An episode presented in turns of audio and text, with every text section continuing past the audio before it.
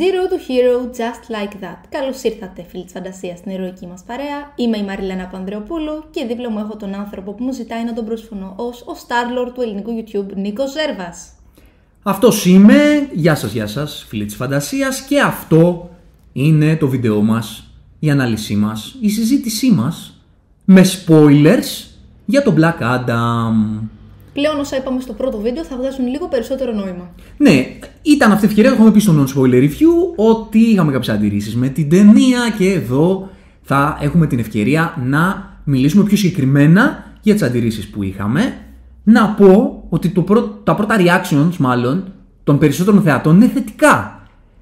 Να. Για μία ακόμη φορά είμαστε, κινούμαστε διαφορετικά από το που κινείται ε, το fandom στι αντιδράσεις του, νομίζω. Εμεί. Ναι, ναι, βέβαια, δεν νομίζω ότι ο κόσμος το λάτρεψε ότι το βρήκε ό,τι πιο τεχνικά άρτιο υπήρχε. Απλά νομίζω ότι δεν τον χάλασαν σε τέτοιο βαθμό αυτά που και εμάς προβλημάτισαν, με αποτέλεσμα να του φανεί φαν. Ναι, θα σου πω εγώ ποιο είναι, ποια είναι η αντίρρησή μου ότι δεν καταλαβαίνω από τις αντιδράσεις του κόσμου. Θα τα, θα τα συζητήσουμε μετά. Είναι 100% θετικό. Αυτό το λέμε πάντα εμείς και είναι πολύ σημαντικό για μας ότι εμείς το ότι έχουμε κάποιες αντιρρήσεις με κάποιες ταινίες μπορεί να έχουμε, δεν σημαίνει ότι θέλουμε οπωσδήποτε να επιβάλλουμε τη γνώμη μας. Εμείς λέμε απλά την οπτική μας και αυτό είναι το ωραίο συζητώντας με τις ταινίες. Να λέει ο καθένας την οπτική του και πράγματα τα οποία είναι αντίθετα με τη δική σου οπτική, να τα σκέφτεσαι και να τα αναλογίζεσαι. Εγώ δηλαδή όλα τα, τα σχόλια του κόσμου που ήταν πολύ θετικά για την ταινία, τα, τα διαβάζω και τα αναλογίζομαι και ψάχνω να βρω τι ήταν αυτό που τους κέρδισε τόσο πολύ, έτσι ώστε και εγώ όταν θα ξαναδώ την ταινία, γιατί εμείς μια φορά την είδαμε. Σωστά. Ε, να τα ξανααναλογιστούμε. Και ίσως και εμείς, άμα ξαναδούμε την ταινία, κάποια από τα θετικά στοιχεία μας κερδίσουν περισσότερο από ό,τι μας κέρδισαν την, την πρώτη φορά που την είδαμε. Δεν ξέρω, μερικές φορές νιώθω ότι παίζει πολύ μεγάλο ρόλο το mentality με το οποίο πας και βλέπεις μια ταινία. Δηλαδή, έχω ακούσει πολλούς ότι είπαν, ξέρεις, δεν είχα σε πολύ μεγάλη υπόλοιψη τις τελευταίες ταινίες της DC, άρα πήγα πολύ χαλαρά και την είδα και πέρασα μια χαρά. Ενώ εμείς αντίστοιχα, που, αντίθετα μάλλον, όπου πήγαμε με full υψηλά standards δεδομένου του hype που υπήρχε, του mini reboot στην ουσία της DC κτλ., ψιλοαπογοητευτήκαμε. Νομίζω εμείς απογοητευτήκαμε λίγο γιατί είχαμε στο μυαλό μας ότι θέλουμε να δούμε... Μια αναγέννηση. Ναι, ότι θέλουμε να δούμε και μια αναγέννηση ως αυτό προμοταρίστηκε η ταινία από τον Dwayne Johnson και από τη Warner αλλά θέλαμε να δούμε μια super hero movie η οποία δεν είναι τόσο βασική στο γράψιμό της. Έτσι όπως ήταν η συγκεκριμένη. Σωστά. Εμένα αυτό με ενόχλησε. Σωστά, συμφωνώ. Θα επιμείνω πριν πάμε στα, στα κομμάτια, το οποίο το σχολίασαν αρκετοί και συμφωνώ ότι υπήρχε ιστορία, υπήρχαν θεματικές, υπήρχαν ζητήματα ενδιαφέροντα. Θα επιμείνω όμως και σε αυτό που είπα στο non-spoiler review και θα εξηγήσω εδώ τους λόγους, θα το συζητήσουμε μαζί, για ποιο λόγο αυτή η ιστορία που όντως υπήρχε και στα χαρτιά μπορεί να έβγαζε νόημα, με τον τρόπο που αποτυπώθηκε ήταν πάρα πάρα πολύ προβληματικό, κατά τη γνώμη μου. Ναι. Και είναι και τι θέλει να δει ο καθένας μωρέ από μια ταινία. Είναι και λίγο που κάνει focus ο καθένας. Γιατί. Αυτό παίζει πολύ μεγάλο ρόλο. Ναι, εγώ ας πούμε πάντα θέλω να αισθανθώ. Αν δεν αισθανθώ, όποια ταινία και να βλέπω, αν κάτι δεν μου κλικάρει συναισθηματικά, δεν μπορώ να να το εκτιμήσεις. Να το εκτιμήσω. Ναι. Και θα φέρω και παράδειγμα και το Multiverse of Madness.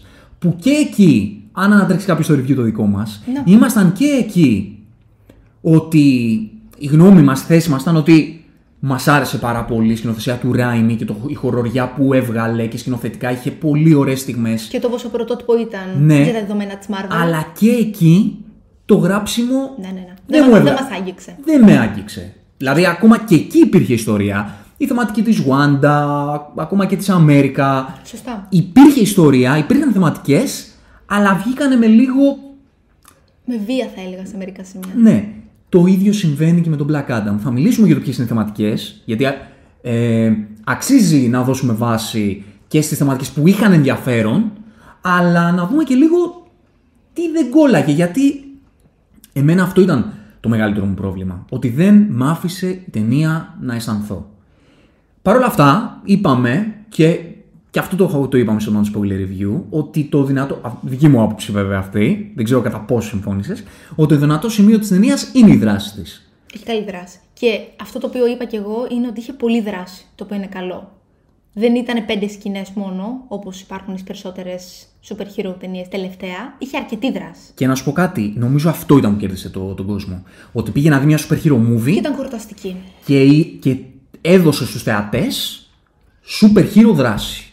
Το έκανε αυτό. Αυτό το έκανε. Ναι. Και ήταν και ο κύριος άξονας, θεωρώ, της ταινίας του να δώσει στον κόσμο. Δηλαδή έχουμε τον Black Adam. Ε, θέλουμε να το κάνουμε μπάντας. Δείξτε τον να σπέρνει. Το πήραμε. Σωστά. σωστά. Δείξτε τον να είναι brutal με πολύ διαφορετικό τρόπο από ότι είναι οι άλλοι ήρωες. Το πήραμε. Έχεις την Just Society. Δείξε την Just Society να παλεύει με τον Black Adam. Το πήραμε. Δείξε τους να αλληλεπιδρούν. Το πήραμε. Ναι, βέβαια, δεν ξέρω. Και το διάβασα αυτό και στα αρκετά σχόλια που το ανέφεραν ως ένα από τα αρνητικά της ταινίας. Είναι ότι δεν ξέρω κατά πόσο αλληλεπίδρασαν σωστά οι δυνάμεις των μελών της Justice Society με τον Black Adam.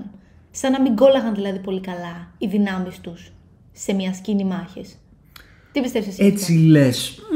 Δεν, με- δεν μου χτύπησε τόσο πολύ αυτό, να σου πω την αλήθεια. Δηλαδή, από πλευράς δράσης, αν εξαιρέσεις ότι. Εντάξει, να να πάρουμε σαν δεδομένο ότι, ότι η περιρροϊκή δράση στις μέρες μας είναι full CGI. Ναι, αυτό Δηλαδή, άμα, άμα πάρουμε αυτό σαν γνώμονα, σαν κριτήριο και πούμε ότι δεν γίνεται κι αλλιώς, οπότε με βάση αυτό θα κρίνουμε, τότε εγώ θα πω ότι ήταν οκ η δράση που πήραμε. Ήταν οκ. Και το CGI ήταν οκ. Υπήρχαν μια-δυο σκηνές όπου δεν μου φαίνονταν 100% εντάξει, αλλά ήταν δευτερόλεπτα. Ναι, ναι, και εγώ νομίζω ότι το CGI Κατά κύριο λόγο ήταν μια χαρά. δούλευε. Να πούμε πριν ξεκινήσουμε την πιο συγκεκριμένη την, την ανάλυση, την πιο έτσι Λεπτομερή. λεπτομερή, μιας και είναι spoiler το βίντεο αυτό, όσοι δεν έχετε δει, το πω τώρα, έχετε την τελευταία ευκαιρία, μα δεν έχετε καταλάβει.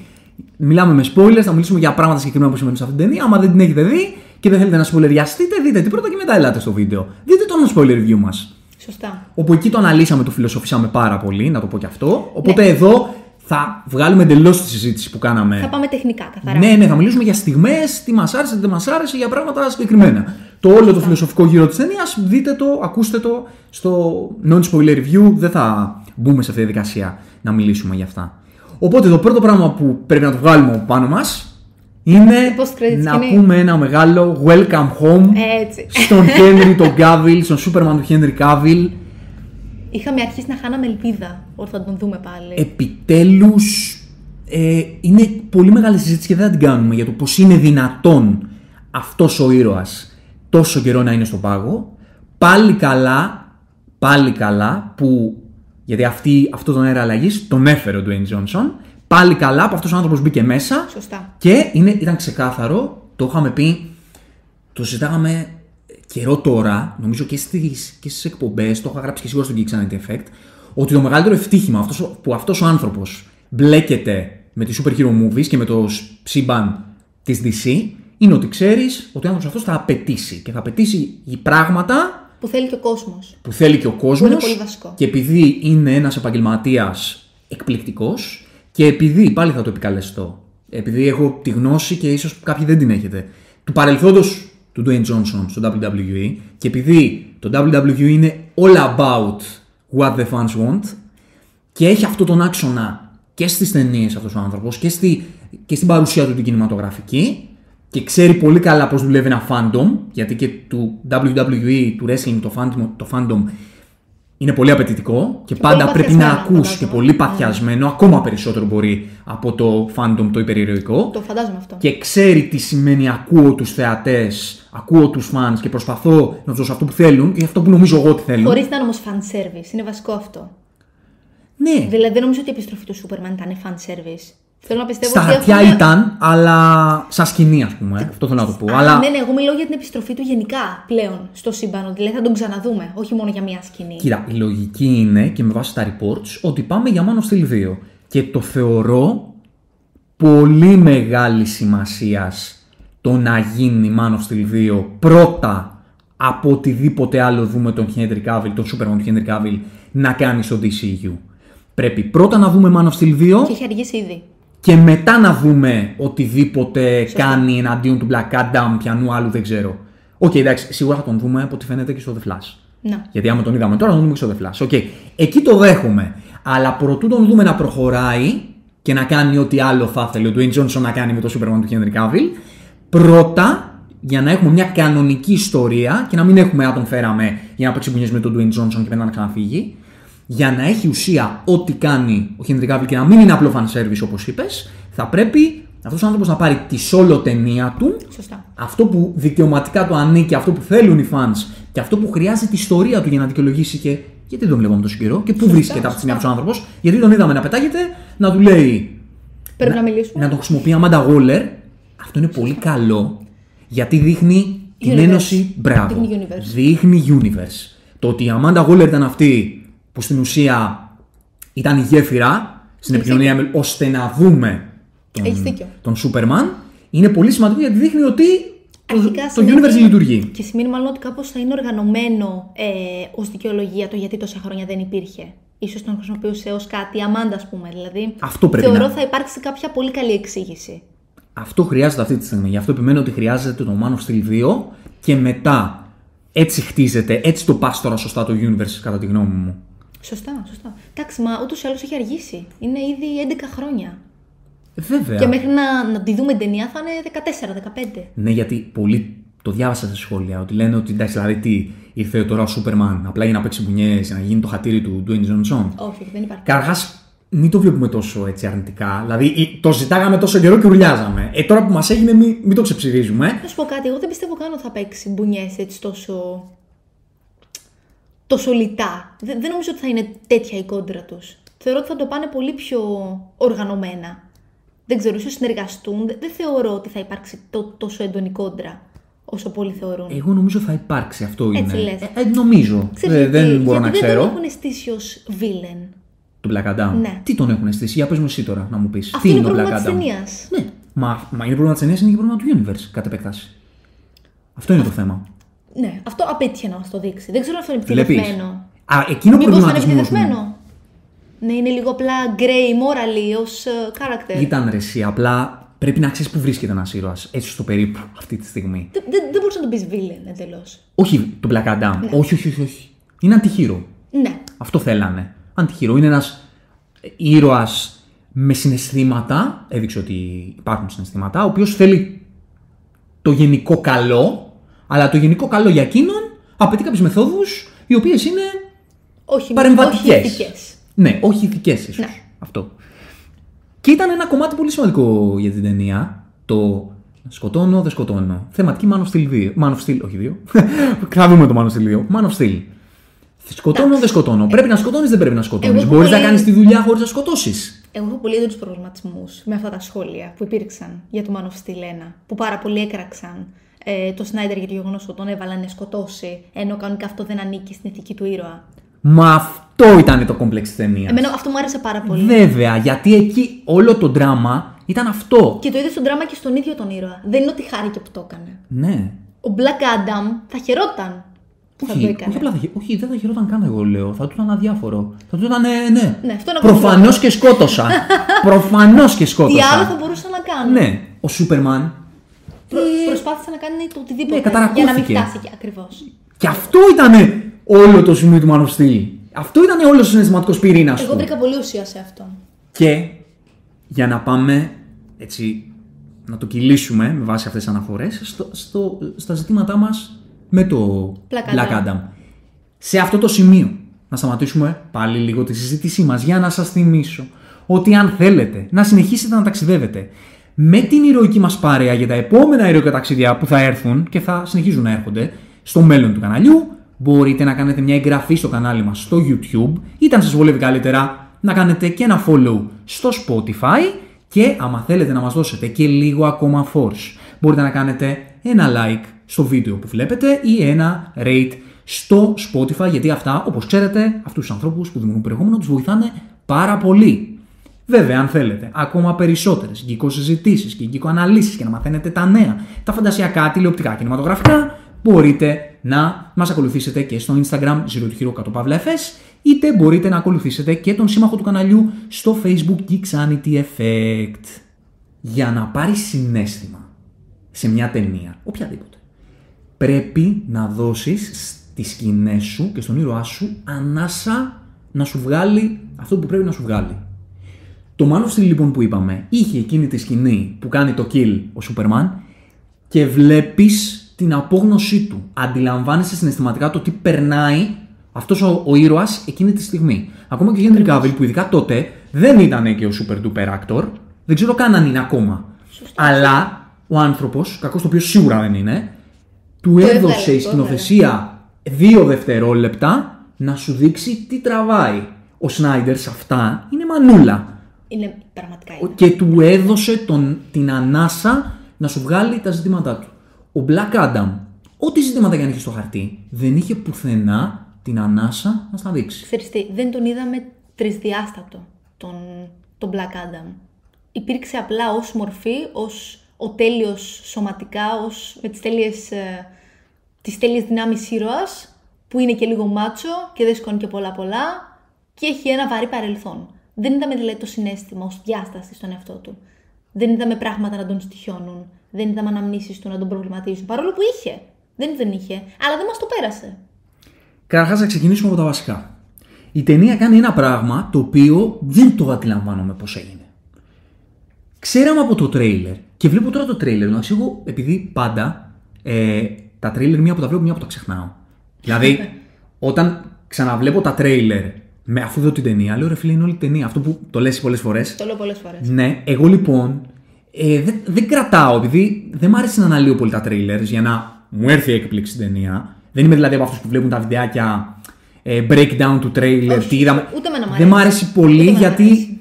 ε, θα μου άρεσε, δηλαδή άμα τύχει κάποια στιγμή να, στο μέλλον του καναλιού να κάνουμε reaction σε κάποιο trailer, μου αρέσει το να μιλάμε για το συναισθηματικό κομμάτι του τι μας παίρνει τι και παίρνουμε από το τρέιλερ. Το να κάνουμε breakdown τη σκηνή, τις κάθε σκηνές, δεν μου αρέσει τόσο γιατί δεν θέλω να μου να, αποκαλύψουν σου χαλα- πράγματα. να σου χαλάσει κιόλας και το συνέστημα. Ναι.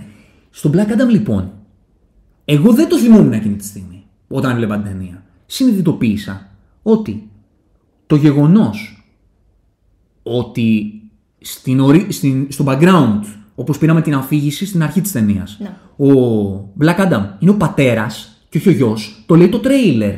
Αλήθεια. Ναι. Έλα ρε. εσύ. Το λέει το τρέιλερ, το δείχνει το τρέιλερ ότι είναι ο πατέρας. Άρα δεν ήταν καν twist στην ουσία. Η ταινία Ήταν τελείως το δεδομένο. χρησιμοποιείς σαν twist. Ναι. Δηλαδή, what the Το fuck; οποίο και σαν twist θα ήταν κακό. Αλλά. Όπως αν, και δου- να- αν, αν δούλευε, αν δούλευε, αν το κάνανε με τρόπο που θα δουλεύει, δούλευε. Ναι, ναι, θα ήταν μια χαρά. θα ήταν ε, ok twist. Το λέει το τρέιλερ. Ξέρεις, δηλαδή η ταινία σε καλό. κοροϊδεύει εντός εισαγωγικών, σε κάνει να νομίζεις ότι ο Black Adam είναι ο, το γιος, Ακριβώς. ενώ από το τρέιλερ σου έχει πει ότι, δεν- ότι είναι ο πατέρας. Πω, πω, πρέπει να το ξαναδώ το τρέιλερ. Δεν το... Βλέπεις. Έχω να το δω από, από όταν βγήκε. Δηλαδή, εγώ, Δεν το, το θυμάμαι εγώ καθόλου ξέρω κι που το εγώ. είδα το τρέιλερ όταν μόνταρα το non-spoiler review και ξανακοίταξα το τρέιλερ και λέω ρε φίλε, αφού το λέει το τρέιλερ. Και εν τω μεταξύ, βλέποντας την ταινία, χωρίς να θυμάμαι καν το τρέιλερ, το κατάλαβα. Δηλαδή, ή- ήταν η σκηνή Θυμάμαι που μου που το πες, μιλάει θυμάμαι που το πες. ο γιος με τον πατέρα. Και άκουσα τη φαίνεται- φωνή. Ναι, άκουσα τη φωνή και λέω, Μα ο πατέρας είναι ο, ο Black Adam. Και μετά όλη η ταινία σου κάνει και καλά το twist στο τέλος ότι είναι ο πατέρας, δεν είναι ο γιος. Και μάλιστα με Και λέω- αφήγηση του ίδιου. Ναι, μα και λέω, μα το ξέρουμε, είναι δεδομένο. Δεν ξέρω αν η ταινία εσκεμμένα. Γι' αυτό λέω για το πώς κάποια πράγματα δεν λειτουργούν σεναριακά. Ότι πώς εσκεμμένα ήθελε να στο αποκρύψει, ενώ στο έχει ήδη πει. Δεν ξέρω συναισθηματικά τι θέλει να πετύχει με αυτό το πράγμα. Το θέμα είναι ότι επειδή έβαλε και τον ίδιο να το αφηγηθεί, ήταν σαν να ήθελε να σου βγάλει ακόμη περισσότερο συνέστημα. Το οποίο δεν δούλεψε καθόλου. Δεν δούλεψε καθόλου γιατί όπως είπα δεν είχε τις σωστές ανάσες ο ήρωας για να σου βγάλει το τι τραβάει. Για παράδειγμα, Α, ναι, αφού. πες. Συγγνώμη, σε διακόπτω. Ναι, όχι, πες. Από τη στιγμή που έκανε αυτή την αφήγηση και λίγο πολύ μάθαμε, σε εισαγωγικά μάθαμε, ότι ήταν ο πατέρας, μετά διαμαγεία πήρε ο ίδιος την απόφαση όντως να πει τη λέξη Σαζάμ και να αποδυναμωθεί. Πώς φτάσαμε σε αυτή την απόφαση, δεν μάθαμε ποτέ. Δεν μάθαμε ποτέ γιατί δεν υπήρχε σενάριο. Ναι. Υπήρχε ιστορία, δεν υπήρχε σενάριο. Δεν υπήρχαν ατάκες σωστές. Για να κάνεις να χρησιμοποιήσεις πέντε ατάκες και να κάνεις το θεατή να καταλάβει το realization που έρχεται εκείνη τη στιγμή στον ήρωα. Ό,τι συνέβη στον Black Adam ήταν exposition που έπρεπε, όπως είπα και στο non-spoiler review, να συνθέσεις μόνο σου στο μυαλό σου τα γεγονότα και να πεις είναι δραματικό αυτό. Μα ναι, ρε, εσύ πήγαμε από Γιατί το δεν σου Α έβγαλε στο δράμα. Γ, χωρίς να ξέρουμε τι έγινε στο ενδιάμεσο. Ναι. Η φάση είναι. ε, για, να το, για να το εξηγήσουμε ότι ο Black Adam ε, το realization ήταν ότι συνειδητοποίησε ότι δεν, ότι αξίζει δεν να έχει πρέπει αυτές τις δυνάμεις, να έχει αυτές τις δυνάμεις. Επειδή τις χρησιμοποίησε εκδικητικά και όχι με σκοπό να σώσει και να απελευθερώσει όντως τον κόσμο. Το αρχικό πρόβλημα είναι ότι από τη στιγμή που ξεκινάει ο ήρωας στην παρουσία του, μέχρι εκείνο το σημείο δεν έχει κανένα, καμία σκηνή που να βγάζει προσωπικότητα. Η μόνη προσωπικότητα που βγάζει είναι το Μπάντας, το Μπαντασιλίκι. Να. Η ταινία ήθελε να πουλήσει αυτό, Το πούλησε βέβαια. το πούλησε για εμένα με τρόπους εύκολους, αλλά οκ, δικό μου, δικό μου τέτοιο αυτό, δική μου άποψη αυτή. Αλλά πρέπει να παραδεχτούμε νομίζω ότι συναισθηματικά δεν πήρε καμία σκηνή ο ήρωας. Η μόνη σκηνή ξέρεις ποια ήταν κατά τη γνώμη μου, που κοίταζε το άγαλμα. Που ίπτατο Να, και κοίταζε το άγαλμα που ήταν του γιού του. σωστά.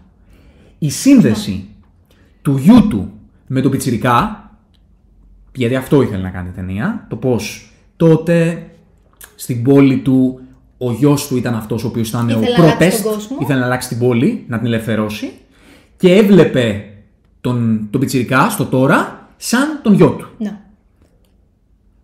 Και ποια είναι τώρα τα προβλήματα; Και γι' αυτό θεωρητικά αποφάσισε να πάει να τον σώσει. Και αναγκάστηκε να ε, συνεργαστεί με την Justice Society κτλ. Μιλάμε τώρα για ένα συναισθηματικό ταξίδι που δεν πήραμε τίποτα για να μας πείσει. Είχα, Ξέρεις ποιο είναι είχαμε το τα θέμα; πλάτα γεγονότα. Το bonding, να πω και αυτό. Πες το, και λες. Το bonding, πώς ήθελε να, η ταινία να χρησιμοποιήσει, να, ε, να ξετυλίξει το bonding του Black Adam με τον Πιτσιρικά. Στα χαρτιά, αυτή η ιστορία έχει μια ουσία. Ο γιος του πέθανε τότε επειδή ήταν ο protest και βλέπει τώρα, γυρίζει στο τώρα, βλέπει ότι η πόλη του είναι εχμάλωτη. Τώρα, αιχμάλωτη από μισθοφόρους γενικά. Όπου οι μισθοφόροι είναι δύο τύποι και ένας στρατός που δεν ξέρουμε. Από ποιον αιχμαλωτείται η πόλη δεν ξέρουμε. Αυτά με να με ενοχλούν. Αλλά οκ, εντάξει. Να τα παραβλέψουμε. Ότι δεν ξέρουμε ότι η πόλη είναι αιχμάλωτη. Όπως είναι, ας πούμε, και καλά, τι, όπως ήταν το Αφγανιστάν με τους Αμερικανούς, κάτι τέτοιο. Δεν άφησε καμία εξήγηση παραπάνω. Τίποτα. Δηλαδή, έχει ένα universe. Ποιος, πες μου, δηλαδή, έστω πες μου με ένα exposition, ποιοι είναι αυτοί οι άνθρωποι που, έχουν, που κατακτούν την πόλη. Έτσι με πέντε λόγια, ρε παιδί μου. να- Τίποτα, για, να τίποτα, το, καμία αναφορά. για να το τοποθετήσω στο μυαλό μου. Καμιά αναφορά. Θέλαν απλά να κάνουν τον παραλληλισμό ότι τότε ήταν εχμάλωτη και τώρα είναι εχμάλωτη. Και θέλαν να βάλουν ένα πιτσιρικά, ο οποίος να αντικατοπτρίζει στα μάτια του Black Adam τον γιο του. Okay, γιατί αυτό είναι το συναισθηματικό του επίκεντρο, η σχέση του με το γιο του. Και θέλουν να τον φέρουν στο τώρα για να δεθεί με έναν άλλο πιτσιρικά, όπω και αυτός είναι protest, σαν το γιο του, και αυτό να τον κινήσει για να σώσει το γιο. Ωραία. Το bonding λοιπόν σεναριακά του Black Adam με το, με το πιτσιρικά ήταν μία σεκάνς, όχι μία σεκάνς, μία, μία αλληλουχία ε, ατακών copy-paste από το Terminator 2. Copy-paste. Γιατί, Όπως γιατί τότε. τι θα λέει πριν του σκοτώνει ο, ο Black Adam. Ναι. Ότι πώς προσπαθεί να εξανθρωπίσει ο, ο τότε ήταν ο Κόνορ, προσπαθούσε τον Terminator να τον κάνει άνθρωπο και το έκανε αυτό λέγοντάς του ότι είσαι πολύ πάντα του έλεγε να πεις κάποιες ατάκες. Πες το άστα λαβή στα baby. Η ατάκα που γράψει το στον κινηματογράφο. Καταλαβαίνω ότι θεωρούν τώρα οι σεναριογράφοι ότι επειδή πολλοί πιτσιρικάδες και πολλοί νεολαίοι δεν έχουν δει το Terminator 2, άρα θεωρούν ότι έχουν το ελεύθερο να κάνουν copy-paste. Με πολύ χειρότερο Και τρόπο. να μην το είχαν δει, δεν θα έπρεπε ποτέ να είναι αυτή η λογική. Και ήταν μόνο αυτό. Το δέσιμο του Black Adam με τον Πιτσιρικά ήταν μόνο αυτό. Ξέρεις τι άλλο Ο ήταν; Κόνορ Θα σου πω. ο- με τον Terminator είχαν 15 σκηνές μαζί. Καταλάβαινες; Δεν συγκρίνεται, ρε, εσύ. Δηλαδή, δεν Δεν συγκρίνεται είναι να- κάρτιο, τι τρεις έκανε ο ώρα. Κάμερον τότε. Δηλαδή, μιλάμε για συνέστημα. Το, Δεν το- συγκρίνεται. όταν είχα δει Πιτσιρικά στο Terminator το 2, έκανα να κοιμηθώ τρεις εβδομάδες. Έλεγα στα λαβή στα baby και έκανα τη σκηνή που, που κάνει το. Το δάχτυλο, thumbs up. το thumbs up που βουτάει στη λάβα. Δηλαδή, με είχε up. στοιχειώσει. Μιλάμε αυτές ταινίες τώρα. Τότε γυριζόντουσαν ταινίες. Δεν συγκρίνεται τώρα. Τέλος Τι πάντων, λες. αλλά πώς σεναριακά πούλησε αυτό το bonding ενός πιτσιρικά στο τώρα με ενός creature άλλο; Βέβαια, ο Black Adam δεν είναι Terminator. Ε, είναι ένας άνθρωπος που έχει γύρει συναισθήματα. Δεν είναι δηλαδή. Άλλο που δεν τα είδαμε εμείς. Τέλος πάντων. Και είναι πολύ διαφορετικό το πώς λειτουργεί ένα ρομπότ που απλά παρατηρεί τους ανθρώπους και κάτι τριγκάρει μέσα του να τους μιμηθεί. Και είναι διαφορετικό ένας άνθρωπος ο οποίος Απλά έχει δυνάμεις. είχε μια σχέση με το γιο του. Σωστά, σωστά, Και είναι έχει πολύ πιο δίκιο. εύκολο τώρα να δεθεί με έναν άλλον πιτσιρικά. Αλλά και πάλι δεν είχε συνέστημα. Δεν είχε συνέστημα ο Black Adam. Η μοναδική συσσαγωγικά απόδειξη που πήραμε για το συνέστημα είναι το πώς πέρασε από την απόλυτη έχθρα στην απόλυτη συνεργασία με τη Justice Society. Το οποίο έγινε διαμαγεία, έτσι. Θεωρητικά τους ένωσε η ανάγκη να σώσουν το, το πιτσιρικά. Θεωρούσαν και οι δύο ότι αυτό είναι κάτι που πρέπει να γίνει. Αυτό θέλω να σου Γι' πω. αυτό ενώθηκαν. Βγάζει νόημα, αλλά δεν υπόθηκε στην ταινία. Δεν μας το έδειξε. Πέρασαν από την, από την πλήρη έχθρας στην πλήρη συνεργασία έτσι. Κατευθείαν. Ναι, γιατί δεν υπήρξε μια σκηνή Καμία μετάβαση. στον Black Adam να σου δώσει να καταλάβεις ότι ο γιος είναι σημαντικός Ναι. και ότι θέλει το λέει η καρδούλα του εκείνη τη στιγμή ότι πρέπει να το σώσω αυτό το πα- παλικαράκι. Γιατί μου θυμίζει το, το γιο μου. Να σου πω κάτι, ας το έκανε φτηνά. Α έδειχνε, δεν ξέρω, δεν ξέρω, μια throwback ε, σκηνή με τον γιο του για να καταλάβουμε καλύτερα τον παραλληλισμό. Ούτε αυτό, ούτε με ένα θα φτηνό δούλευε τρόπο. πολύ καλύτερα, αυτό σου λέω. Θα δούλευε, είναι- είναι για μένα σεναριακό ζήτημα τεράστιο το ότι προσπαθούσε να μας αποκρύψει ότι ο Black Adam είναι ο πατέρας και όχι ο γιος. Αν, αν το ξέρω το- από την αρχή, θα βγάζαν όλα Αν το περισσότερα. έλεγε από την αρχή, το συναισθηματικό του ταξίδι θα βγάζει νόημα. Θα, γιατί θα έβλεπες ότι υπάρχει το bonding με το, με το πιτσιρικά. Το ότι στο τέλος απλά σου το είπε και ξαναλέω, έτσι λειτουργεί η ταινία. Με το να σκεφτείς εσύ και να πεις Α, ε, ήταν ο γιος του, άρα έβλεπε το γιο του στα μάτια του παιδιού, άρα γι' αυτό ήθελε να τον σώσει. Αυτό λοιπόν Μόνο με, ακριβώς, μόνο με χορογραφικές σκηνές κιόλας το είδαμε αυτό. Για παράδειγμα, όταν ο Πιτσιρικάς στο τέλος έκανε το σήμα με τα χέρια του που έκανε και ο γιος του Black Adam. Ότι και καλά απελευθερώθηκε η πόλη. Άλλο αυτό το πώς ξαφνικά απελευθερώθηκε η πόλη για μαγείας.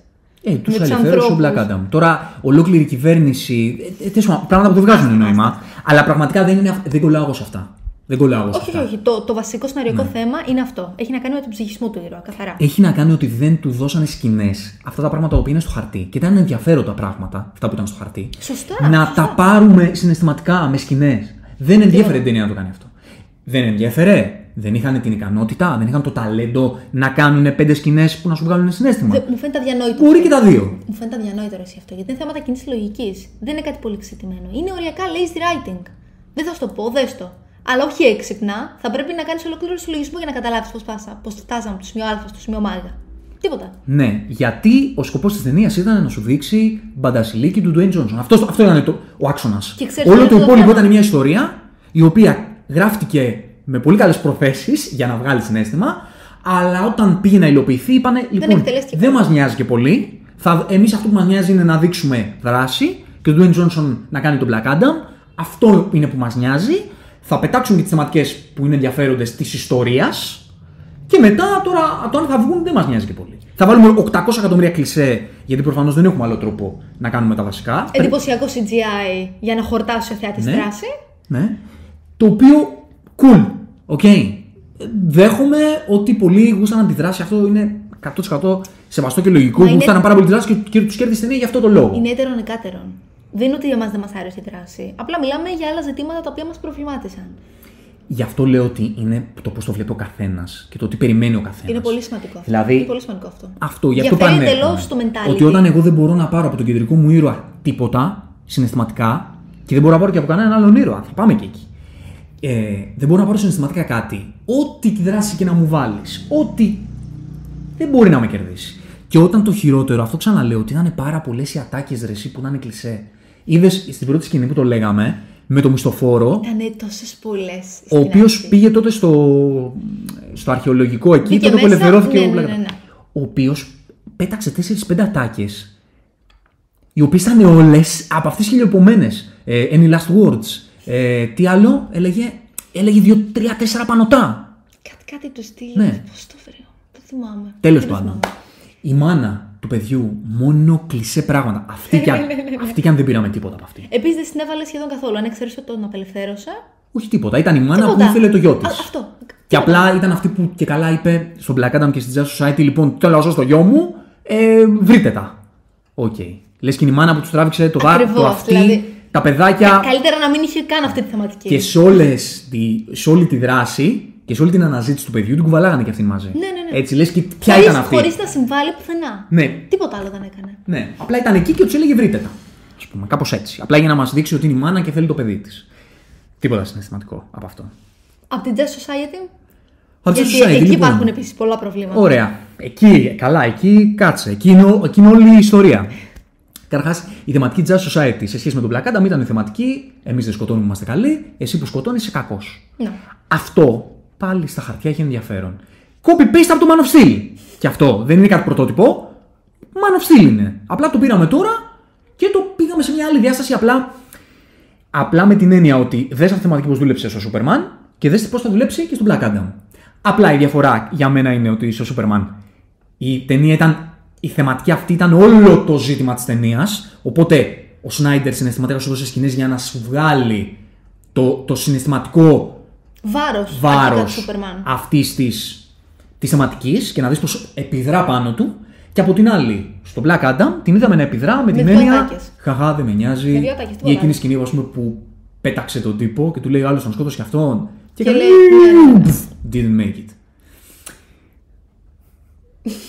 ναι. Σε, σε, για κάποιους ήταν αστείο. Οκ. Εγώ δεν γέλασα. Απλά.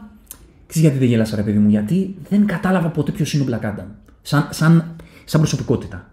Θα σου πω, εμένα το θέμα μου είναι το εξής. Ότι ξεκίνησε ως γκρίζος ε, ηθικά ήρωας, προς το τέλος έγινε καλός και μετά στο τέλος τέλος και στην post credit σκηνή πάλι τον ε, σετάρει ως κακό. Δηλαδή πήγαμε από το Α στο Μέγα και πάλι στο Α. Ισχύει πολύ Δεν αυτό που λες. είχε μία αρχή και ένα τέλος. Α έμενε ως γκρίζος ηθικά, αλλά ας έμενε εκεί. Δηλαδή, ας τον παίρναμε ως βίλεν και ας έμενε ως γκρίζος ηθικά. Αλλά δεν γίνεται να μου τον πας από κακό σε καλό και μετά σε κάτι αμφίβολο. Κοίτα, Βίλαν δεν ήταν ποτέ. Στα μάτια ρε Ήταν παιδί μου. εξ αρχής αντιχείρο. Στο μάτια στα Jazz μάτια Society. Jazz Society. Ναι. Κατέληξες στο ότι δεν υπήρχε άλλη κατάληξη. Όχι, Γιατί δεν υπήρχε άλλο τώρα συμπέρασμα. κάναμε κάποια άλματα να τελειώσουμε λίγο με τον ε, πρωταγωνιστή μας, τον Black Adam.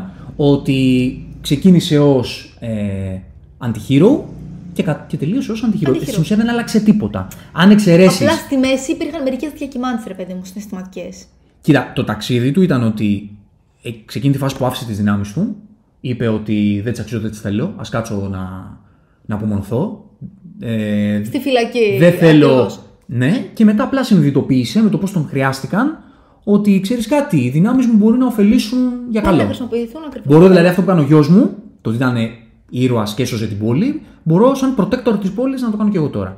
Γι' αυτό ήταν η συμβολική σκηνή, αυτό ήταν ενδιαφέρον. Που κάθεται στο θρόνο Και μετά και τον του λέει πώς έβγαλε. φαίνεται και λέει wrong και τη πάει. Αυτό ήταν ωραία σκηνή. Πολύ. Σω αυτή Πολύ. ήταν η σκηνή που έβγαλε ό,τι μπορούσε να βγάλει για τον ήρωα. Και πάλι θα μπορούσε να γίνει καλύτερα αυτή η σκηνή. Θα μπορούσαν να την κάνουν πιο συναισθη... με, με μεγαλύτερο συναισθηματικό βάρος. Ναι, αλλά οκ, Ξέρεις δεν γιατί, με χάλασε, θα σου ήμουνα πω οκ γιατί με με αυτό. χάλασε. Γιατί υποτίθεται ότι απελευθέρωσε μια πόλη και γυρνάει και λέει η μητέρα του πιτσιρικά θα μας κυβερνήσεις τώρα. Μόλις τώρα δεν ζήτησες να απελευθερωθεί η πόλη σου. Ναι, Θέλεις θέλεις άλλο κυβερνήτη. τύραννο, σωστό.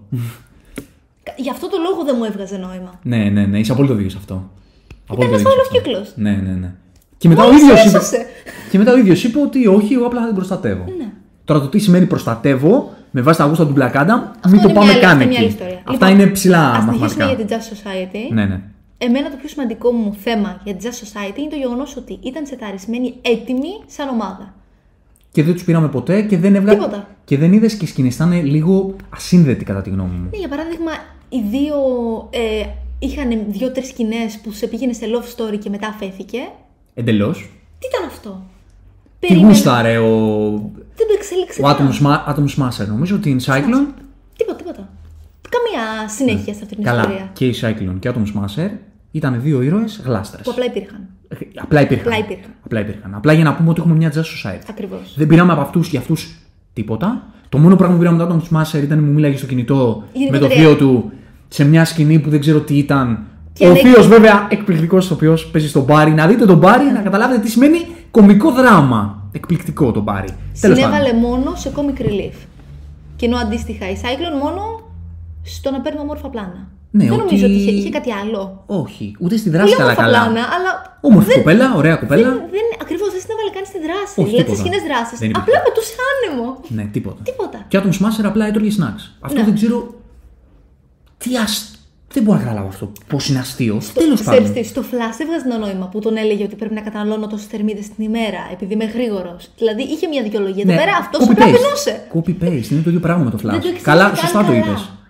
Ότι αυτό είπε, ότι α, για να κα- πρέπει να ε, λειτουργώ τις δυνάμεις μου πρέπει να τρώω. Είναι το ίδιο πράγμα, είναι copy-paste. Και τον έδειχνε τι για να τρώει. Αυτό Ναι, είναι. αυτό δεν ήταν κάτι. Τίποτα. Αυτός δεν έκανε κάτι. Και απλά την ψιλοέπεφτε στην, Ε, στην Cyclone. στη Cyclone και του είπε ποιος ήταν που του είπε stop, ξέρω εγώ. Α, μπράβο! Σε κάποια φάση. Κι άλλο αυτό. Τα origin stories τους. Δεν υπήρχαν. Υπήρξε μια μικρή αφήγηση της Cyclone για το γεγονός ότι την είχαν απαγάγει και τα λοιπά και το άφησε εκεί. Ναι, εγώ δεν το θυμάμαι καν. Φα- αυτό. ω, φαντάσου, Δηλαδή είναι κάτι το οποίο απλά το έδειξε, αυτό είναι, έφυγε. Δεν, δεν πήραμε προσωπικότητα από αυτούς τους τους ήρωες. τους Όπως δύο. επίσης δεν πήραν προσωπικότητα από τη σχέση ανάμεσα στον Dr. Fate και στον. εμ, Hawkman. Και στον Hawkman. Ε, αυτό είναι το μεγαλύτερο πρόβλημα. Φίλοι από τα παλιά που εμείς δεν το είδαμε ποτέ αυτό. Ναι. Και πάμε λίγο να μιλήσουμε για αυτούς τους δύο.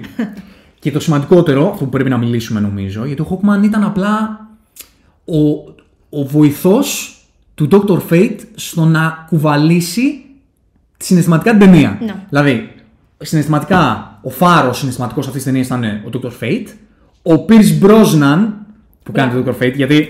Όχι το Dr. Fate, ο Ακριβώς. Pierce Brosnan Ακριβώς. ήταν ο συναισθηματικός φάρος της ταινίας και ο Hawkman ήταν απλά το εργαλείο Για να βγάλει το για συνέστημα να στην βγάλει ουσία. το συνέστημα. Το εργαλείο πώς λειτουργήσε, με το να μας πούνε ότι είναι φίλοι, που ότι αυτή η φιλία για να δουλέψει έπρεπε να τη δούμε. Για να, για να η θυσία του Dr. Fate να σου βγάλει συνέστημα. Δεν υπήρξε ποτέ. Νομίζεις ότι απλά είναι συνάδελφοι. Θα έπρεπε να υπήρχε κάποια αναφορά έστω, ξέρω εγώ, σε κάποια μάχη από τα παλιά, σε κάποια σκηνή. Τίποτα πολύ. Να τους δείξει σε μια σκηνή να είναι φίλοι. Μια φωτογραφία να είναι νέοι, οτιδήποτε. Κάτι. Οτιδήποτε. Κάτι, κάτι. κάτι. Κάποιο δείγμα. Πού είναι φίλοι; Και ξέρεις με το Φαινόταν θέμα. εγώ και επειδή είπε Από τη ότι. μέση και μετά Ναι. το είδαμε. Το παρατήρησε. Δηλαδή είδαμε σκηνές τους να παλεύουν μαζί. Τίποτα απολύτως. Και από τη μέση και μετά σου είπε ότι είναι φίλοι. Δεν το είδαμε καν από την αρχή της ταινίας ότι είναι δεμένοι και ότι έχουν ένα παρελθόν μαζί. Ναι, έπρεπε. Ξέρεις τι, εκεί που δείχνει ότι τον επιστρατεύει ο Χόκμαν. Ε, αυτό είναι που μιλάω για το ταλέντο, ρε γάμο το. Δείξε ή τη διάθεση. Ξαναλέω, δεν κρίνω τους ανθρώπους αν είχαν ταλέντο ή όχι, δεν μπορώ να ξέρω. Τη διάθεση. Έχει τη μαγιά σε αυτή τη μία σκηνή που αλληλεπιδρούν να τους αφήσεις να δώσουν λίγο συνέστημα φιλικό. Για να το νιώσει ότι είναι φίλοι. Για να μπορέσεις μετά να πεις, κοίτα να δεις τον bromance πώς θυσιάστηκε για το φίλο του, ας πούμε, ή Και να νιώσει το δράμα. που στην ουσία δεν της θυσιάστηκε θυσίας. ακριβώς για το φίλο του. Γιατί; Πάμε εκεί τώρα. Γιατί ο Χόκμαν για μένα αυτό είναι μόνο. Και απλά είναι ο ηθικός φάρος επίσης της ταινίας που κουβαλάει τη θεματική το δεν σκοτώνουμε. Απλά για να αναδείξει ότι είναι μπάντα ο Μπλάκ να μην σκοτώνει. Οκ. Που μετά Εντάξει. διαμαγεία έγινε βέβαια Ναι. συνάδελφος. Ξαναλέω ενδιαφέρουσα, θεμα... ε, ενδιαφέρουσα θεματική, αλλά δεν βγήκε με τρόπο. με περισσότερο κωμικό τρόπο βγήκε παρά οτιδήποτε άλλο. Και πάμε στον Dr. Fate που η ιστορία του στα χαρτιά, που δι- το, λέ- στο έλεγα στον spoiler, για μένα είναι καταπληκτική. Ξέρεις πώς θα ήταν καταπληκτική; Δείξε μου ότι αυτός ο άνθρωπος από, το, από τις δυνάμεις του βασανίζεται. Ότι το να προβλέπει το μέλλον τον βασανίζει. Δείξε τη σκοτεινιά αυτής της κατάστασης. Δείξε μου το δράμα που παίρνει αυτός ο άνθρωπος και τι ζει με το να μπορεί να προβλέπει το μέλλον και να, και να τον βασανίζει το ότι μπορεί να προβλέπει το μέλλον. Το πήραμε σε στιγμιότυπα στην αρχή με κάποιες εκφράσεις του Pierce Brosnan. Σενάριο δεν υπήρχε. Και μετά, Και μετά το πήραμε ρε με σκηνές χιουμοριστικές. Εμένα αυτό είναι που με ενόχλησε. χιουμοριστικές σκηνές για να, κα- για να καταλήξω απλά στην ατάκα, η οποία είναι καταπληκτική ατάκα που λέει ο Pierce Brosnan και εκεί σε ισοπεδώνει και σε ισοπεδώνει με την υποκριτική του άνθρωπος γιατί είναι τεράστιος. Που λέει ότι πρώτη φορά μπορώ να δω το μέλλον και δεν βλέπω τίποτα and it's beautiful. Το λέω για να τριχιάζω. Και Η ο- ατάκα ήταν εκπληκτική. Ήταν η- η καλύτερη ατάκα της ταινίας. Ήταν μία από αυτές τις ατάκες που, Βγάζουν συνέστημα. που ζητάμε από τις ταινίες. Αυτό λέμε. Αυτό έλειπε από την ταινία. Υπήρχε μία τέτοια ατάκα. Έπρεπε να υπάρχουν περισσότερες τέτοιε έξυπνε ατάκες. Αλλά αυτή η ατάκα δεν δουλεύει αρκετά. Γιατί δεν μου είχες δείξει ότι αυτός ο άνθρωπος τραβάει ζόρι. Δεν μου το έδειξες. Όντως. Μου έδωσες ένα εκπληκτικό φινάλε. Εκπληκτικό. Αλλά δεν μου έδειξες πώς φτάσαμε εκεί. Δεν ήθελες να μου το δείξεις. Ήθελες να κάνεις αστιάκια κτλ. Γενικά θα μπορούσε να δείξει περισσότερο τη συμβολή του Dr. Fate στην ταινία. Και τις δυνάμεις του Και καλύτερα. τις δυνάμεις του, σωστά. σωστά. Γιατί ο Dr. Fate είναι σημαντικός ήρωας για τα κόμιξ. Δηλαδή έπρεπε να του δώσεις περισσότερο χρόνο. Και δε, επίσης θα πρέπει να του δώσεις σκηνές να δούμε τις δυνάμεις. Γιατί στι περισσότερες σκηνές απλά κουβαλούσε το helmet. Ναι, ναι. Το, το κουβαλούσε σαν, το, Δηλαδή, σαν Έλλην, Ελληνάρα μηχανόβιο στο, στο χέρι. θα αδίκησε τον ίδιο τον ήρωα. Ναι. Ε, ξαναλέω, ε, επίσης δεν μ' άρεσε καθόλου οι σκηνές του Πιτσιρικά οι σκηνές του Πιτσιρικά με το skateboard στην πόλη. Καθόλου. Δε, το θεώρησα. Δεν ξέρω γιατί Ξέρεις ποιο έγινε είναι αυτό το κακό, πράγμα. Ότι πήγαινε με το skateboard στην πόλη, ακόμη και όταν υπήρχε ο Βίλεν από πίσω του και τον κυνηγούσε. Ναι, αυτό το αστείο πράγμα. Ναι. Δηλαδή, Δεν είναι η ώρα να κάνεις skateboard. Τρέξε. ναι.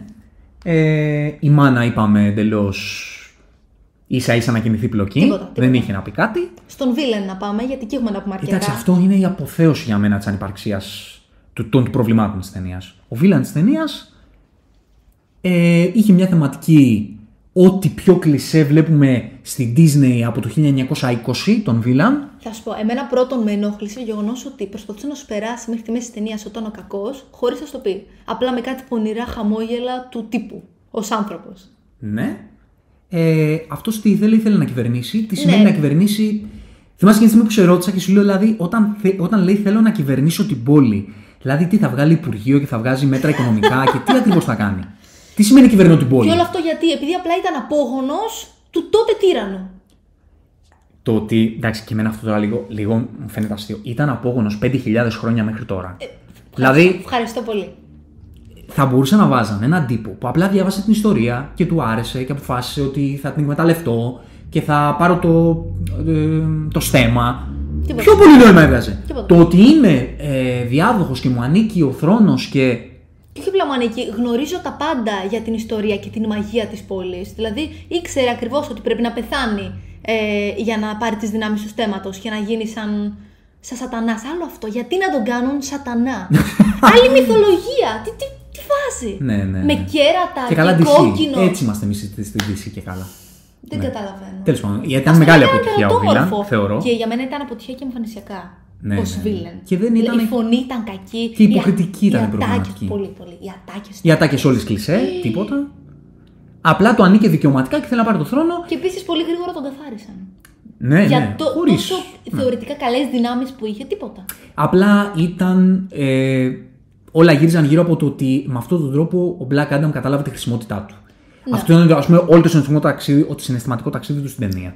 Ότι άφησε τις δυνάμεις του, είπε: OK, δεν τις θέλω, και μετά συνειδητοποίησε με το πώς τον κάλεσε ο Dr. Fate Ότι μπορεί να τις χρησιμοποιήσει ότι για κάτι μπορεί καλό. να χρησιμοποιήσει για κάτι καλό, οπότε αυτό, αυτό τον κινητοποίησε. Κακό. Και όλο ήταν, συγγνώμη, Πες, πες. να, να πω γιατί τι ήθελε να κάνει ταινία; Ήθελε το τότε του να επανέλθει στο τώρα. Γι' αυτό βάλαν ακόμα και τον Βίλα να είναι ο διάδοχος, ξέρω εγώ. Ναι, ο προ- ότι είναι ο- και σαν να, σαν να κάνει η ιστορία έναν κύκλο, να επαναλαμβάνεται 100%. Ακριβώς. Ότι αυτά που είσαι στο τώρα ήταν στην ουσία ένα repeat του τι έζησε τότε. Και έχει μια ευκαιρία ο Black Adam. Αυτό. Αυτή είναι η ταινία. Κάτι άλλο το οποίο πρέπει να το αναφέρω. Είσαι- Είναι πολύ δευτερεύον, αλλά πώς έβγαλε σαν στρατιώτε ζόμπι ο Βίλεν και απλά ο Πιτσυρικά μάζεψε μια χούφτα ανθρώπους και άρχισαν απλά να τους χτυπάνε. Και αυτοί πέφταν έτσι κάτω, λε και ήταν κούκλες. Ήταν ό,τι πιο γελίο υπάρχει. Ναι, γιατί η ταινία. Ήταν B. Αυτό ήταν. Αυτό ήταν D. Α, E, πώς- F, ήταν κάτι τέτοιο. Πώς ενέκριναν κάτι τέτοιο. Και οπτικά δηλαδή τους κλώτσαγαν και πέφταν κάτω, λες και ήταν ξύλινοι. Ναι, γιατί η ταινία ήθελε να δώσει και τη θεματική, το ότι η δύναμη της πόλης είναι ο λαός της που αντιστέκεται και όλα αυτά τα πράγματα. Τα οποία βγήκανε με αυτή Θα, τη σκηνή μπορούσε, που θα περιγράφω. μπορούσαν να βγουν τόσο καλύτερα. Αυτό είναι το θέμα. Βέβαια, εντάξει. Εγώ θα πω ότι δεν χρειαζόταν να μπει και αυτή η Οι θεματική στην μισθοφόροι ιστορία. εξαφανίστηκαν. Μισθοφόροι, ναι. Όπως τα ζόμπι εξαφανίστηκαν, έτσι εξαφανίστηκαν και οι μισθοφόροι. ναι. Τώρα τι είναι οι μισθοφόροι και ποιοι είναι για Έλατε. που ήρθανε; Οκ, δεν έχει σημασία. Θα ήταν καλύτερο να έδειχνε τον Black Adam να τους σκότωνε, να δείξει και λίγο περισσότερο το πόσο γκρίζος ηθικά είναι. Από το να πει απλά Α, ωραία, αφού είμαι εδώ, έφυγαν, άρα δεν χρειάζεται τίποτα άλλο. Οι υπόλοιποι. Ναι. Και μέσα σε όλα αυτά, ο ήρωας που δεν τον θυμάμαι καν, ο φίλος, ο αδερφός μάλλον της μητέρας του Πιτσυρικά, ο οποίος ήταν ένα κινούμενο comic relief. Αστείο. Ναι, Μόνο αστεία, τίποτα, τίποτα άλλο. ήταν απλά ένα comic relief. Ο- όπου εμφανιζόταν, ε, έκανε αυτό, τίποτα περισσότερο. Με ατάκες Marvel, κατά τη γνώμη μου. Ε, Θα μπο... Και- Δύο αστεία μου ήταν καλά Ναι. και αυτά επειδή αφορούσαν τον Dr. Fate για μένα. αυτό ότι και καλά είπε ότι θα πεθάνει από ηλεκτρισμό. Ακριβώς, ακριβώς. Ναι. Το πρώτο που είπε, που λέει με ο Dr. Fate και είπε κάτι τύπου Ποια είναι η άποψη γιατρέ, κάτι τέτοιο. ναι. What's the. OK. Κατάλαβες. Και το άλλο που λέει Μην ανησυχείτε, ναι, δεν θα πεθάνω από. Από τα ζόμπι, θα πεθάνω από τον ηλεκτρισμό. Ναι, οκ, εντάξει, αυτό ήταν λίγο Τώρα έξυπνο. που τα λέω, δεν ακούγονται αστεία. Ναι. Θεωρητικά νομίζω ήταν τα πιο πετυχημένα. Ναι, Σαν συμφωνώ. αστεία Γιατί αυτά τα δύο. άλλα ήταν απλά κλισέ πράγματα. Κλειστά, κλειστά. Ναι, ναι. Τα βασικά έχουμε ακούσει δεν- άλλες Ναι. 50.000 φορές. Ναι. Κάπως έτσι τα πράγματα, να σταθούμε και λίγο ε, να πούμε για κάποιες κοινές δράσεις ή οτιδήποτε που σου άρεσαν. Γενικά, Μου άρεσε πολύ το γεγονός ότι τον έκαναν πραγματικά να μοιάζει ότι είναι φτιαγμένος από πέτρα. Δηλαδή αυτό Ναι. που διαπερνούσε Για να στους μιλήσουμε τοίχους και για κάτι καλό, ρε παιδάκι Φαινόταν μου. πολύ όμορφο. Οι σκηνές που θέλαν να βγάλουν το ότι ο ε, Black Adam είναι μπάντα, το κάνανε με ωραίο τρόπο. Δηλαδή το, μπα- το μπαντασιλίκι του ε, σε action επί, ε, επίπεδο έγινε με ωραίο τρόπο. Και που το πιάνει τον, τον άλλον από το λαιμό και τον κάνει κάρβουνο. Ναι, ναι, αυτό πολύ, ήταν πολύ εντυπωσιακό. ωραίο, Εδώ πολύ λε, όπα, Γενικότερα η είσοδος ήταν ωραία. Ναι. Πώς ξέρεις, πετάει και προσγειώνεται κάτω. Πολύ ωραίο. το πώς τον έστησαν σαν ήρωα και τις δυνάμεις του και νομίζω αυτό ήταν που κέρδισε τον κόσμο. Ότι ήταν ο Dwayne Johnson ένας άνθρωπος που πήθη για αυτό το ρόλο. Ακριβώς. Του έβαλαν πέντε σκηνές που ήταν πολύ μπάντα, όντως σε action επίπεδο. Σωστά, γιατί οι ατάκε σωστά. για μένα δεν ήταν μπάντα, ήταν κλισέ πράγματα. Και δεν είχε και πολλές ατάκες. Ναι. Τέλος πάντων, αυτό το, το έχουμε πει ήδη. Τον έδειξαν να σπέρνει, τον όλεθρο. Καλό. Θέλω να πω ένα αρνητικό. Ναι. Ξέρω ότι έχουμε πάει στα θετικά. Πώς εκεί που κοιμόταν για 5.000 χρόνια, ξαφνικά ξυπνάει και γνωρίζει τη γλώσσα, γνωρίζει πώς να μιλήσει σε όλους. Σαν να μην έχει φύγει από ποτέ. Αυτό ναι, δεν ξέρω και καλά πώς. Σε, σε παρόμοιες ταινίες και σειρές που έχουμε δει παρόμοια αυτό το κόνσεπτ, όπως για παράδειγμα Και καλά, στο επειδή έχει X-Men, δυνάμεις και μπορεί να μιλάει όλες τις υποτίθεται γλώσσες. ότι περνάει ένα στάδιο μετάβασης για το πώς πρέπει να μιλήσεις, για το πώς μαθαίνεις τις γλώσσες κτλ. Τώρα τι, απλά είναι Θεός και τα ξέρει; Ναι. Ναι. Δεν ήταν καλό. Όχι. Αρνούμε. Υπήρχε και η σεκάνς που βλέπεις στην τηλεόραση στον Clint Eastwood. Ναι, και μετά σωστά. σκηνοθετικά με τα χέρια και τους ηλεκτρισμούς. Και τη μουσική. Αυτό ήταν σαζαμίστικο εντελώς. Ε, λοιπόν, εμένα αυτό, αυτό δεν μ' άρεσε. Ούτε μάνα. Εγώ αυτό το βρήκα μαρβελιά κακή. Γιατί δεν μου τον τοποθετήσει και κάπως στην προσωπικότητά του. Ε, Είναι οι σκηνές μου ωραίο το πρόβλημα. Δείξ' τον όντως να του αρέσει αυτό που βλέπει στον Clint Eastwood. Δείξ' του ότι ο Πιτσιρικάς με κάποιο τρόπο του εξηγεί τι είναι ο Clint Eastwood. Ή τι είναι η τηλεόραση γενικότερα. Ή τι είναι Γιατί τηλεόραση. Ναι, δώσε Έχει λίγο, μια σκηνή να μπερδεύεται και το άφησε. δώσε λίγο ανάσα στο πώς βλέπει τον κόσμο τώρα. Πώς ένας άνθρωπος από 5.000 χρόνια πίσω βλέπει το τώρα. Και το πώς τον ανακαλύπτει και το τι είναι αυτό που τον κάνει, που τον τριγκάρει να το μιμηθεί. Για να μπορέσει και να να, παραμείνει. γίνει. Και να παραμείνει. να εκεί. κάνει adapt στο τώρα. Ακριβώς. Δείξε αυτό. Δεν τα έδειξε αυτά. Γι' αυτό και αυτή η σκηνή με τον Clint Eastwood δεν δουλεύει. Και ήταν και λίγο κομική. Και αυτό ήταν το πρόβλημα επίσης με το ύφος της ταινίας. Ότι ενώ ήθελε να σου βγάλει κάτι σκοτεινό, πλάκα μου σκοτεινό, σκοτώνω, και απ' την άλλη κακό αστείο. Κακό. Εντάξει, σε εσάς μπορεί να άρεσε. Ε, αστειάκια. όπως και να αστείο. έχει, αστείο. αστείο. Comic relief. Θα μπορούσε να του δώσει λίγο μεγαλύτερο συναισθηματικό βάρος. Ναι. ώστε να δούμε την εξέλιξη του ήρωα. Στα αρνητικά επικεντρωνόμαστε πάλι, οκ. να Ναι, πούμε ναι, πάντως ναι, σωστά. ότι όντως υπήρχαν σκηνές δράσει, στιγμές όπως είχα πει και στο spoiler review, όπως αυτό που τον έκανε κάρβουνο, όπως αυτό η σκηνή όντως που πέταγε Που ο τον πέταξε. μισοφόρος. Μμ. Ναι, και αυτό ήταν. Και, και βγάζει, αυτό ήταν πολύ ωραίο γιατί έβγαλε και λίγο τον δρόμο πίσω από αυτό. Δηλαδή, τον βλέπει ότι κάνει πλάκα, αλλά λε, αυτό θα γίνει κοιμά, ξέρω εγώ, ο τύπος Ναι, που προσγειώθηκε. ναι, ναι, ναι, ναι. Α, Υπήρχαν τέτοιες σκηνές ωραίες. Που κράτησε τη βόμβα, ξέρω εγώ, που σκάσε πάνω του. Ή η σκηνή όπου διέλ... πώς διέλυσε τον Βίλεν. Ναι, ναι, Που ναι. τον- Που τον τον- κομμάτιασε. τον έσκησε. Πολύ brutal. Πολύ Ναι, brutal. αυτό ήταν fatality στο Mortal Kombat. Πολύ ωραίο. Πολύ ωραίο. Πολύ και ωραίο. αυτό. Ναι, ναι, ναι. Επίσης- Πήρε τέτοιες στιγμές και νομίζω ότι αυτές ήταν στιγμές που κέρδισαν τους φαν. Το κοστούμι του επίση μου άρεσε πάρα Τέλειο, πολύ. Το τέλειο, έκανα να είναι τέλειο. σαν δέρμα του. Ναι, ναι. Πάρα πολύ ωραίο. Γενικά, ο, ο, ο Dwayne Johnson με αυτή τη στολή, έτσι όπως ήταν οπτικά και η υποκριτική τους δεν ήταν κακή. Εγώ θεωρώ ότι το πρόβλημα ήταν οι ατάκες. Δεν είχε, εγώ πιστεύω ότι δεν είχε την ευκαιρία να Όχι. την αναδείξει περισσότερο. Ναι, ναι, ναι. Γιατί ναι. θα μπορούσε όντω να την αναδείξει Ναι, ακόμα ναι. περισσότερο. Συμφωνώ απόλυτα. Το, το πρόβλημα ότι ο ίδιος υποκριτικά ήταν αυτό που έπρεπε να είναι. Ακριβώς, Αλλά δεν είχε αρκετή βοήθεια από το σενάριο για να δώσει και κάτι παραπάνω. Αν είχε άλλο πάτημα, θα μπορούσαμε να δούμε ακόμα περισσότερα πράγματα. Ναι. Αυτό είναι το θέμα. Ναι. Αυτά. Θεωρώ λίγο πολύ αυτά. Ναι, τα πήγαμε λίγο γρήγορα. Κάναμε, καταφέραμε να κάνουμε ε, non, ε, spoiler review μικρότερο, από το Μικρότερο. spoiler. Α, με αυτό να το κλείσω ότι εμείς είπαμε ότι έχουμε κάποιους προβληματισμούς με την ταινία. Επειδή, όπως είπαμε, εμά στην οπτική μας κάποια πράγματα δεν μας λειτουργήσαν. Το ότι άρεσε στον κόσμο είναι κάτι θετικό και είναι θέμα γούστου. Ξέρεις τι δεν καταλαβαίνω ρε εσύ. Και, να μας, και γράψτε μας στα σχόλια. Ε, θέλω πολύ να το, να το συζητήσω αυτό. Δεν καταλαβαίνω πώς γίνεται αυτή η ταινία και αυτό το χιούμορ να είναι ok και λειτουργικό και στο Love and Thunder να μην είναι. Δεν καταλαβαίνω πώς στο με το Love and Thunder έχουμε πρόβλημα που ο βίλαν του Christian Bale δεν τον εκμεταλλεύτηκαν αρκετά και δεν του δώσανε σκηνές, ενώ δεν έχουμε πρόβλημα ότι εδώ δεν υπήρχε τίποτα. Πόσο στο μάλλον Black Adam. όταν το χιούμορ είναι ίδιο. Ναι, Ενώ Και- Το είδο του χιούμορ. Δεν είναι ότι στο ένα έχουμε μαύρο χιούμορ και στο άλλο έχουμε. Κα... Κατάλαβες τι εννοώ. Είναι ακριβώς οι ίδιες Είναι ατάκες. χιούμορ Marvel. Δηλαδή, σε τι διαφέρει το χιούμορ της Marvel από αυτό; Και δεν του λέγει να περίπτωση τη Marvel. Ακριβώς το Όχι, όχι, αντίθετο. είναι απορία. Ε, Απορία Εμένα, εμάς το πρόβλημά μας ήταν ότι η DC πήγε να κάνει κάτι Marvel. Και βλέπω από κόσμος να λέει ότι το, εδώ δεν είναι κακό το χιούμορ σαν της Marvel, αυτό το χιούμορ είναι καλό.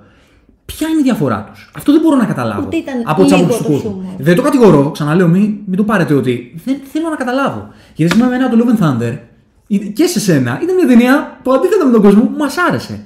Ναι, μεν είχε σάχλες. Το καταλαβαίνουμε ότι είχε. Ήταν κομμωδία. Την είδες σαν κομμωδία και πέρασες καλά. Και ξέρεις τι, ποια είναι η διαφορά; Ότι ο Τάικα. Καλό, δεν σ' αρέσει το χιούμορ του. Δεκτό. Είναι σαχλός. Είναι. Σε Ξέρει πολλά πώς θα το επίπεδα. γράφει. Έχει χαρακτήρα. Αυτό το πράγμα που κάνει είναι δικό του. Έχει ταυτότητα. Έχει ταυτότητα. Και μην κρίνετε τον Τάικα από τις δύο ταινίες που. Τις ταινίες του πεδίου τους MCU. Δείτε τι έχει κάνει ο άνθρωπος Σωστά, πιο έχεις πίσω. δίκιο, έχεις δίκιο. Γιατί οι κομμωδίες που γράφει είναι υπερεπτυχημένες και έχουν. Και όπως είπες, έχουν ταυτότητα. Έχουν τον δικό τους χαρακτήρα. Έχει τον τρόπο του Τάικα. Εδώ δεν είναι DC. Εδώ το χιούμορ κάτι που άλλο. πήραμε είναι το χιούμορ το άλλο της Marvel. Το τυποποιημένο. Αυτό που θεωρητικά ο κόσμος κατακρίνει. Ναι. Και στο Love and Thunder εσύ πήραμε πέντε σκηνές που υπηρέτησαν τη θεματική του. Και έβγαλαν συνέστημα. Και έβγαλαν. Ε, σε, μα- σε κάποιους δεν έβγαλαν, για να μην το πάμε έτσι. Σε εμάς Εντάξει, έβγαλαν. Είναι σχετικό, μιλάμε Ναι. για εμάς. Θέλω να πω ότι άφησες στο φινάλε ανάσα στον ήρωα του Μπέιλ και τον, τον ε, Γκορ και τον. εμ, και την ε, χαρακτήρα της Νάταλι Πόρτμαν κολλήσει τώρα. Ε, τη Mighty Thor. τη Τζέιν Τη Jane, ναι, ναι. και να βγάλουν τη θεματική τους και το δράμα τους. Εδώ δεν δόθηκε Όχι, όχι. ανάσα. Δεν υπήρξε το πάτημα στο Ναι. να το δούμε. Οκ, καταλαβαίνω ότι το Love and Thunder δεν σας διασκέδασε γιατί δεν είχε πολύ δράση, κατανοητό, ενώ εδώ πήραμε υπερηρωτική δράση και δεν σας άρεσε. Αυτό το καταλαβαίνω full. Αλλά το πώς το Love and Thunder είναι κακό και αυτό είναι καλό, είναι κάτι που δεν μπορώ να Ενώ καταλάβω. έχουν και τα δύο ίδιο χαρακτήρα. Ακριβώς. Έχουν ίδια δομή, Και έχουν ίδια προβλήματα. Κλισέ, Και ίδια ακριβώς, προβλήματα. Ακριβώς. Το ότι διασκέδασες περισσότερο τον Black Adam από το Love and Thunder το κατανοώ 1000%. Ναι. Το για ποιο λόγο το Black Adam είναι καλό σενάριο και το Love and Thunder είναι κακό, δεν μπορώ. Το μυαλό μου δεν μπορεί να το πιάσει. Και θα ήθελα πάρα πολύ να μας γράψετε και να το συζητήσουμε στα σχόλια. Αν όσοι έχετε αυτή τη γνώμη. Γιατί, βέβαια. τι ήταν αυτό που στο Black Adam θεωρήσατε ότι είναι καλύτερο ή λειτουργεί καλύτερα; Γιατί το Black Adam για να το κλείσουμε, νομίζω για μας ήταν μια ταινία που είχε κάποια πολύ δυνατά υπερηρωικά στοιχεία, αλλά, Αλλά ήταν είχε και πολλά πάρα προβλήματα. πολύ προβληματική και δυστυχώς μοιάζει με τις ταινίες, με τη βάση των ταινιών που κάνει η Marvel και τώρα λέμε ότι μήπως πρέπει να τελειώνουμε με αυτό το πράγμα. Πόσο μάλλον όταν είχε ήδη πει ότι θα κάνει κάτι διαφορετικό η DC. Γιατί ξέρεις, είναι διαφορετικό κι αυτό. Να έχεις το χάσμα του, του υποσχέθηκαν κάτι και παίρνεις κάτι άλλο. Ακριβώς. Αυτό. Αυτά. Λοιπόν, με αυτά και με εκείνα. Αυτό ήταν το ηρωικό μας ταξίδι. Και σήμερα σας περιμένουμε στο επόμενο ηρωικό ταξίδι. Μέχρι τότε περιμένουμε τα σχόλιά σας, να τα συζητήσουμε από κάτω και να τα πούμε, να ξαναειδωθούμε στο επόμενο ηρωικό ταξίδι. From Zero to Hero. Just like that.